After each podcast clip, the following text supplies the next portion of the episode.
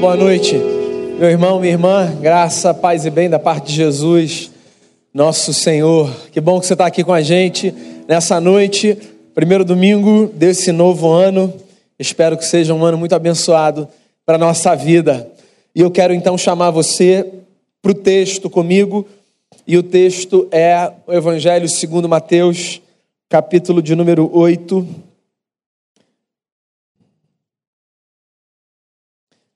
E eu leio a partir do verso 28 até o verso 34.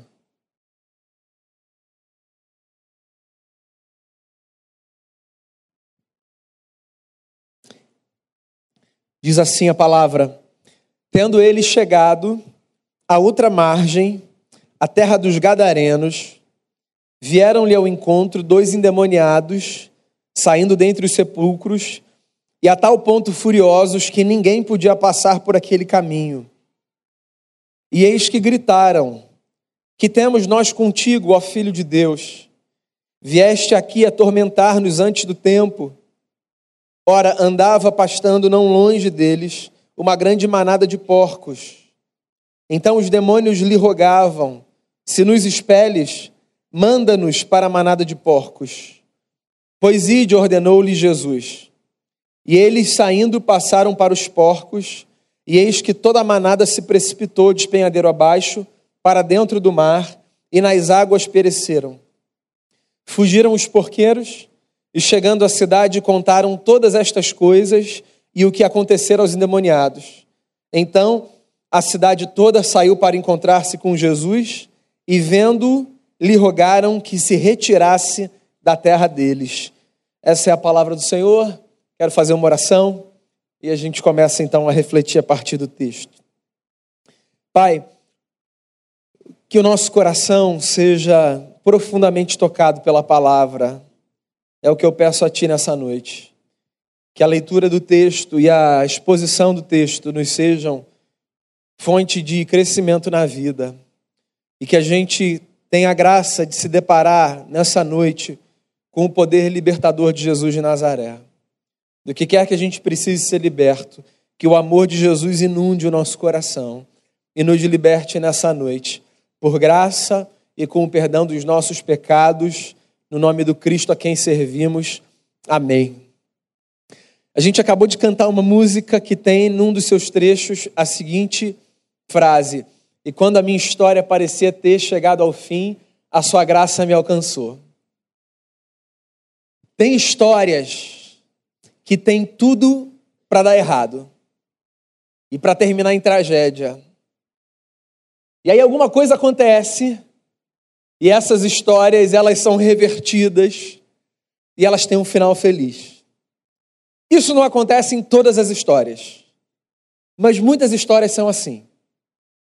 E essa história que eu li é uma história que tem a ver com esse roteiro que eu descrevi.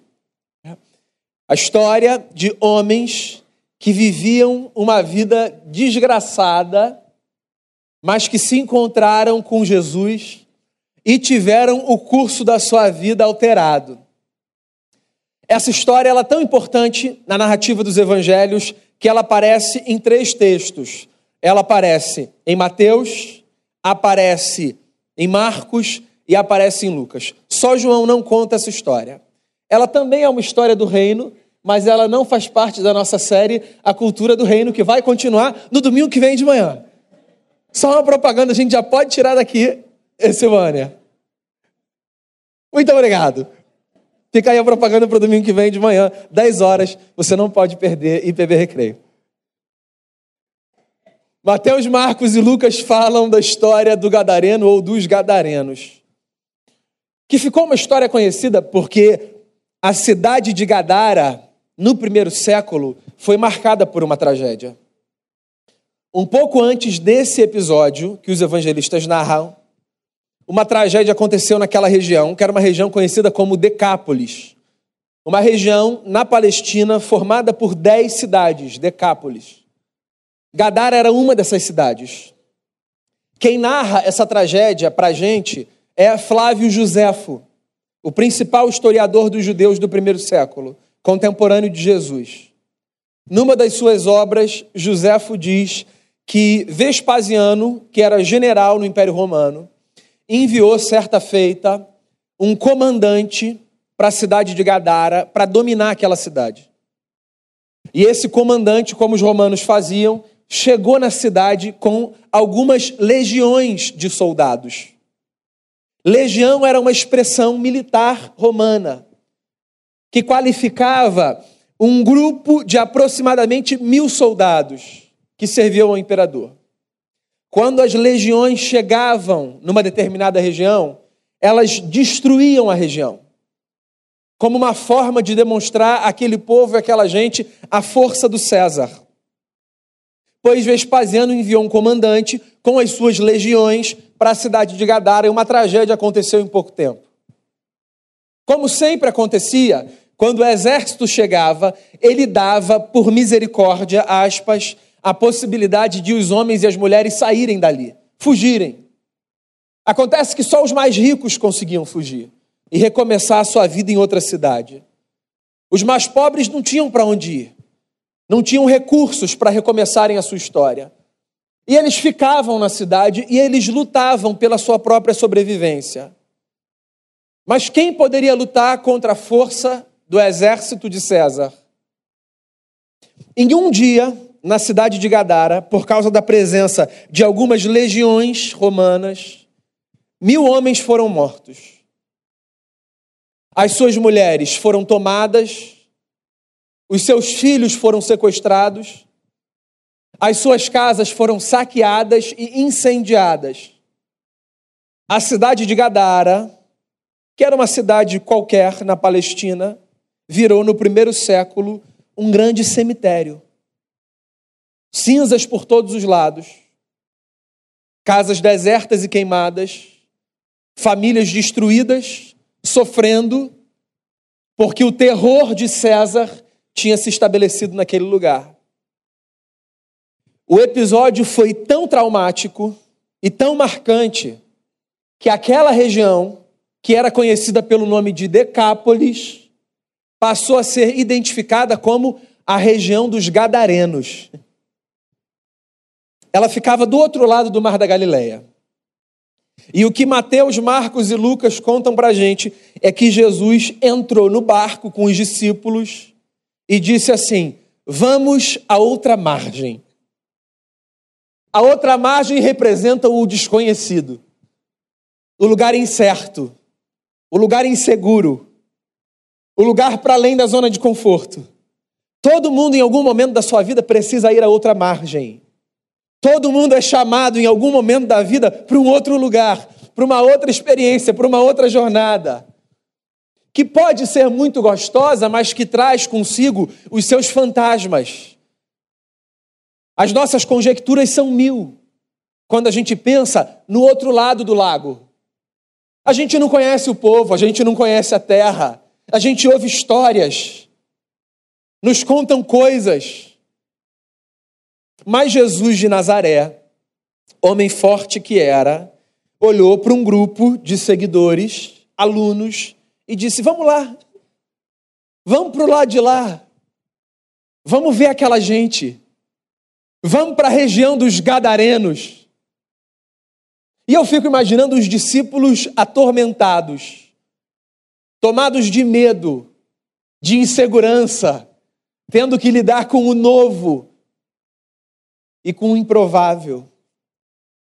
As leituras, as conjecturas, as conversas.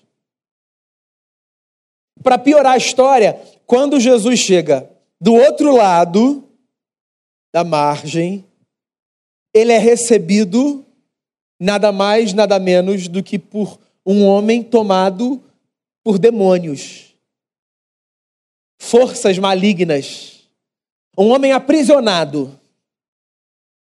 Essa ilustração é uma ilustração muito estranha ao sujeito não religioso. A ilustração de um ser humano tomado por forças do mal. A Bíblia descreve essa experiência como um fato. E eu devo dizer a você que eu tenho um pouco de dificuldade com esse tema, porque porque a Bíblia trata com muita naturalidade um assunto que não é um assunto natural. A Bíblia não descreve para a gente por que, que essas coisas acontecem. Ela não descreve para a gente o que, que alguém precisa fazer com a sua vida para ser aprisionado por forças de trevas. A Bíblia só descreve isso como um fato, de que existem pessoas que são esvaziadas de si mesmas e são tomadas por forças malignas. Esse tema é um tema tão obscuro que, por exemplo, nos evangelhos você vai encontrar algumas enfermidades associadas à possessão maligna. Às vezes você vê Jesus expulsando espíritos malignos e pessoas se vendo livres de enfermidades, de patologias. As descrições de pessoas tomadas por forças do mal são muito similares às descrições de pessoas que sofrem de algumas patologias mentais, os comportamentos, os sintomas. É um tema delicado, mas é um tema bíblico. E Mateus fala para a gente que Jesus chega do outro lado e se depara com dois endemoniados. Uma coisa bacana da gente ter autores diversos tratando de um tema é que as leituras que eles fazem diferem entre si e enriquecem a nossa compreensão dos textos. Por exemplo, eu li o texto de Mateus, mas eu gosto muito das descrições que Marcos e Lucas fazem dos endemoniados, ou do endemoniado, porque em algum texto você vai encontrar a figura de um só. Eles falam coisas terríveis do gadareno, como por exemplo, ele era um homem que vivia entre os sepulcros. A dignidade dele tinha se esvaziado a tal ponto de que ele dividia espaço com os restos dos corpos das pessoas que já não viviam mais. Sabe esse lugar diante do qual a gente passa e, e a gente sente um mal-estar ou um desconforto, porque não é um, legal, um lugar muito legal de estar? Esse lugar era a casa desse homem ou desses homens eles eram tomados de uma força tão grande que habitantes da cidade de Gadara prendiam esses endemoniados com correntes e eles se soltavam. Eles andavam nus, sem a menor preocupação com a exposição do seu corpo. Eles se feriam com pedras e eles agrediam todas as pessoas que passavam por ali. E foram eles que receberam Jesus ou aos dois. Qual é o seu nome? Você se lembra da resposta? Legião é o meu nome, porque nós somos muitos. Legião. Essa expressão é militar. Legião. Foi uma legião que destruiu a cidade. Uma legião de homens. Homens que entraram dispostos a matar, a destruir e a fazer com que a vida daquelas pessoas que estavam ali, seguindo o curso da sua jornada, mudasse drasticamente pela força do mal. Essa fala é forte e ela não é apenas religiosa, ela é política. Esses homens estão dizendo a Jesus: destruíram a nossa vida, roubaram a nossa lucidez, nós já não sabemos mais quem somos, porque homens passaram por aqui e despersonificaram a nossa existência. Que loucura! Essa gente perdeu o senso e ficou doida por causa da violência e da truculência de outra gente. Pessoas demonizam pessoas. Pessoas adoecem pessoas. Pessoas deixam as outras malucas. E fazem com que pessoas percam o bom senso. Nós precisamos proteger os nossos ambientes de vida para que nós não enlouqueçamos nem a nós, nem aos outros. Depois você lê sobre algumas tragédias que acontecem na história e os seus efeitos na vida dos muitos sobreviventes. Leia um livro chamado Vozes de Chernobyl. Relatos dos sobreviventes do acidente nuclear. Leia a história dessa gente. O que restou de cacos. Depois você lê sobre pessoas que sobreviveram massacres, sobre mulheres que conseguiram se libertar de relações opressoras e abusivas. O que que sobra dessa gente? Gente que é destruída nas emoções, na alma, porque falta afeto, porque faltou carinho, porque faltou amor. Meus amigos, acreditem numa coisa: nós somos, em boa parte, resultado das experiências que nós passamos no curso da nossa vida. E algumas experiências nos adoecem profundamente, nos desconfiguram na alma, a ponto de algumas pessoas já não saberem mais quem são, por causa do que sofreram, Há pessoas que são enlouquecidas e enfraquecidas e tomadas por forças do mal, por causa das experiências pelas quais passaram. Nós precisamos ser responsáveis por uma coisa. Nós precisamos ser responsáveis por construir histórias que não sigam esse curso violento da invasão nós precisamos nos responsabilizar pela construção de histórias que sejam histórias que ofereçam afeto, amor, carinho e graça para as pessoas. Porque nós somos capazes de enlouquecer os outros. E somos também capazes de ser enlouquecidos pelos outros. Legião é o nosso nome. Nós somos muitos. Nós já nem sabemos quem somos. A gente já não tem mais identidade. A gente não tem mais nome. Que nome?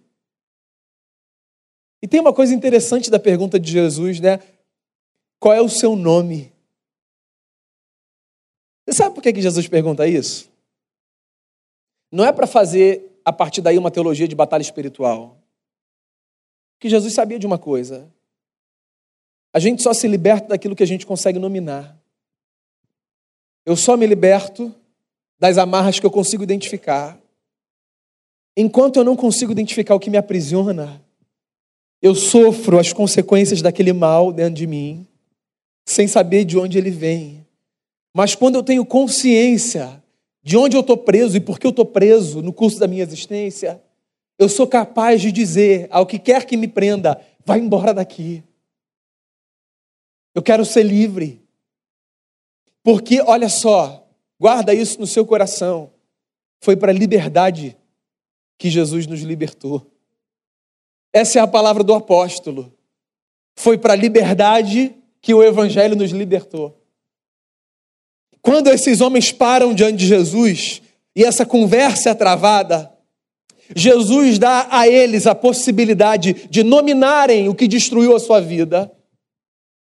E Jesus dá mais uma possibilidade a possibilidade deles se verem livres.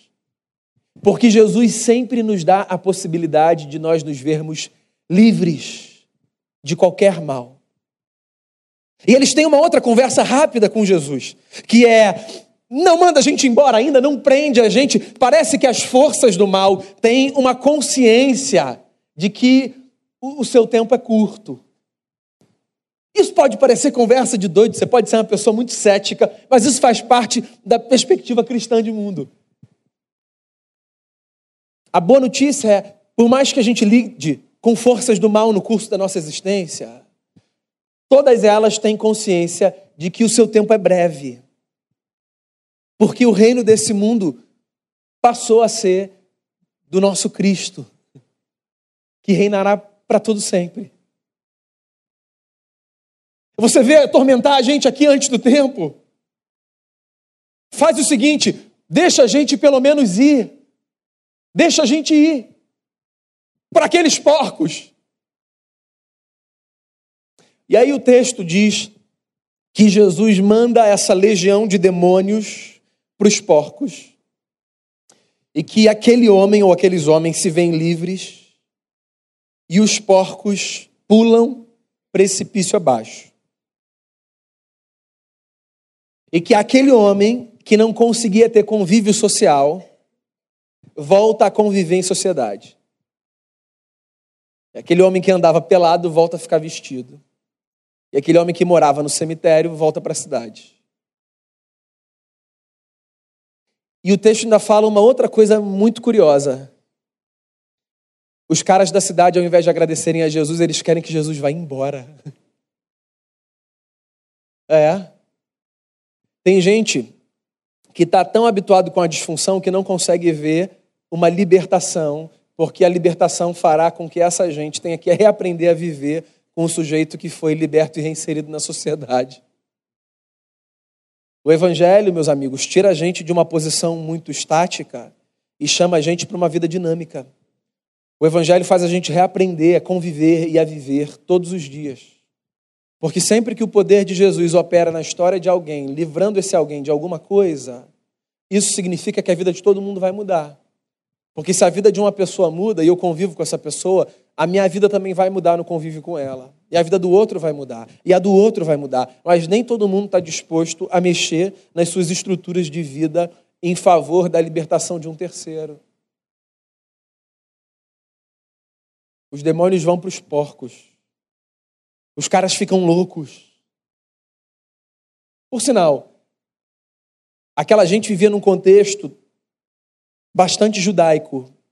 Por mais que a região de Decápolis fosse uma re região muito helenizada, com uma cultura grega muito forte. Os porcos eram, para aquela cultura, um animal imundo. E eles estão incomodados com o fato de que Jesus mandou os demônios para os porcos. Assim, não tem a ver com a valorização ou não do animal, tem a ver com uma mensagem aqui, que é aquela gente estava mais disposta a preservar o que eles consideravam imundo, a ver a libertação na vida de um ser humano. Mas a notícia do Evangelho é a de que Jesus veio para libertar seres humanos do que quer que os aprisione e para dar a seres humanos a possibilidade de viverem uma vida diferente, livre das cadeias, das amarras, da falta de dignidade, da falta de amor próprio e de amor ao próximo. O Evangelho é a boa notícia de que Jesus para diante de nós. E pergunta para mim e para você qual é o nome daquilo que nos aprisiona, nos dando a chance de nos livrarmos do que quer que represente uma existência cheia de grilhões, porque foi para a liberdade que Jesus libertou a gente. Daqui a pouco a gente vai participar da mesa. O pão que você vai comer, o cálice que você vai beber. Tudo isso é a representação da possibilidade de libertação. Libertação. Porque a verdade é a seguinte: se é um fato que circunstâncias da vida às vezes passam pela nossa história como um trator, destruindo tudo que vê pela frente, também é um fato que Jesus está disposto a ir à outra margem do lago, parar diante de cada um de nós e perguntar: o que, que te aprisiona? Eu vim aqui para te libertar. São forças espirituais do mal? Jesus veio para te libertar. São forças humanas que destruíram a sua vida? Jesus veio para te libertar. O que quer que represente a legião que possa aprisionar uma pessoa, a boa notícia é que Jesus está diante de nós como nosso libertador. O seu sangue não foi vertido em vão, o seu corpo não foi ferido em vão. O preço pago na cruz é a expressão de um Deus que deseja nos libertar do que quer que nos aprisione. E ninguém precisa mais viver preso a nada, porque o Evangelho nos dá a possibilidade de sermos uma nova criatura, com nome, com identidade, com dignidade e com a força de Deus, exalando o bom perfume de Cristo. Um novo ano está diante de você. E eu tenho uma oração pela sua vida. Que nada no curso da sua existência represente para você uma prisão. Existencial, espiritual, relacional, de qualquer sorte. Jesus está diante de você, atravessou o mar e veio ao lugar desconhecido, ouvir a sua queixa, a sua dor, a sua oração, perguntar a você qual é o nome daquilo que te aprisiona e dizer a você: pois então, seja livre, volte à vida. Tem uma coisa interessante nessa história. Esse cara que é liberto por Jesus, ele fica tão fascinado que ele olha para o mestre e diz assim: Deixa eu voltar com o Senhor. Eu quero ir com o Senhor. Porque quem é liberto por Jesus não quer outra coisa que não seja ir com Jesus, né? Você sabe o que Jesus faz? Jesus olha para ele e diz: Não, volta para a sua cidade. Volta para a sua cidade. Você sabe o que é isso? É Jesus dizendo para a gente que a gente não precisa sair do lugar de onde a gente veio para viver as experiências poderosas com Ele. Ele está com a gente. Para onde quer que você tenha que voltar. Porque olha só, esse mundo não é um mundo de três tendas, cheias da presença de Deus, no alto de um monte. Esse mundo é um mundo de cenários que às vezes parecem a cidade de Gadara. E o seu trabalho pode ser uma cidade de Gadara. E a sua casa pode ser uma cidade de Gadara. E alguns lugares onde você passa boa parte do seu tempo podem ser uma cidade de Gadara. E é sempre mais fácil a gente dizer: Jesus, eu posso ir com o Senhor? Mas eu acho que faz mais sentido a gente ouvir a palavra do Mestre para o Gadareno. Não, volta para lá. Leva para lá o que você recebeu. Para onde você tiver que ir, onde você tiver que viver, o lugar que você tiver que trabalhar, leva o que Jesus fez na sua vida com você. E seja você um instrumento de libertação na vida das pessoas. Não existe nada mais libertador do que o amor de Jesus. E se a gente sair por aí, cheio desse amor, lavado pelo sangue como a gente foi, alimentado pela carne do Cristo, como a gente é, eu acho que a gente pode transformar pequenas gadaras em porções celestes. Fica o desafio para 2019. Que Jesus nos liberte do que for necessário e que a nossa vida seja carregada da presença do Espírito do Cristo. Vamos fazer uma oração? Abra o seu coração.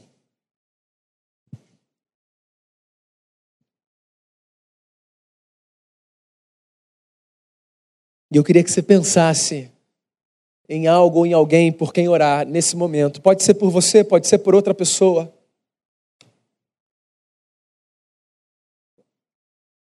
Pode ser por uma libertação de ordem espiritual. Pode ser por uma libertação de outra ordem.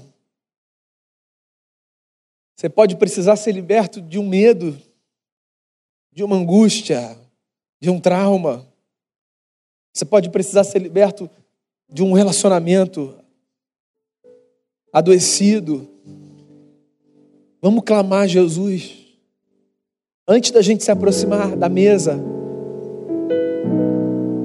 E vamos pedir a Ele: Senhor, liberta a gente. Liberta a gente. Faça a sua oração, ainda que silenciosa no seu lugar. E dê nome àquilo que te aprisiona, se você sabe o que é. E diga a Ele: Senhor, me liberte disso. Por favor, me liberte. Não precisa acontecer barulho, não precisa de nada. Só precisa de um coração quebrantado diante de Deus. O salmista disse isso numa das suas orações. Coração quebrantado, Deus não rejeita. Senhor, Atravesse o mar e venha ao nosso encontro, Jesus. Por misericórdia. Encontra a gente. E por mais que a nossa cena seja radicalmente diferente da cena do Gadareno, por mais que a gente ande bonitinho, com decência, por mais que as nossas cadeias talvez não sejam vistas por terceiros, se tem alguma coisa que prende a gente, liberta a gente, Jesus, pelo poder que há no Teu nome. A gente para diante de Ti e a gente clama ao Senhor. Liberta nossa mente de pensamentos adoecidos que às vezes nos sufocam. Liberta a gente, Jesus, da opressão de forças malignas que às vezes atuam atacando com tanta força algumas pessoas e algumas casas. Liberta em nome de Jesus. Que os teus anjos guerreiem por nós. A tua palavra diz que os teus anjos são guerreiros. Que a casa daquele que vivia cheio de medo e de angústia seja um ambiente da tua paz. Que as forças malignas que atormentam por dentro ou por fora quem quer que seja, sejam expelidas pela força do nome do Cristo. Que o medo que aprisiona seja lançado fora. Venha com o teu amor inundar o nosso ser, desnudar a nossa alma, devolver a nossa dignidade e empurrar a gente para a vida. Se a história de algumas pessoas aqui, Senhor, for uma versão atualizada de Gadara. Em nome de Jesus, que essa noite seja a possibilidade de um encontro restaurador com o Espírito do Cristo. E que a gente reconheça que toda libertação vem do poder que há no nome de Jesus. Diante de, desse nome a gente se prostra, o nosso coração se abre e e a nossa vida se rende. A gente quer preparar o coração, Senhor, nesse momento, para que a experiência em torno da mesa seja uma proclamação da libertação que Jesus nos ofereceu. E nós queremos anunciar essa vitória de Jesus e, consequentemente, nossa, sobre todas as cadeias que um dia prenderam a nossa vida, como manifesto. Hoje nós somos nova criatura e vivemos a liberdade que o Evangelho nos traz. É a oração que eu faço por mim, pelos meus irmãos e pelas minhas irmãs, em nome de Jesus. Amém. Amém.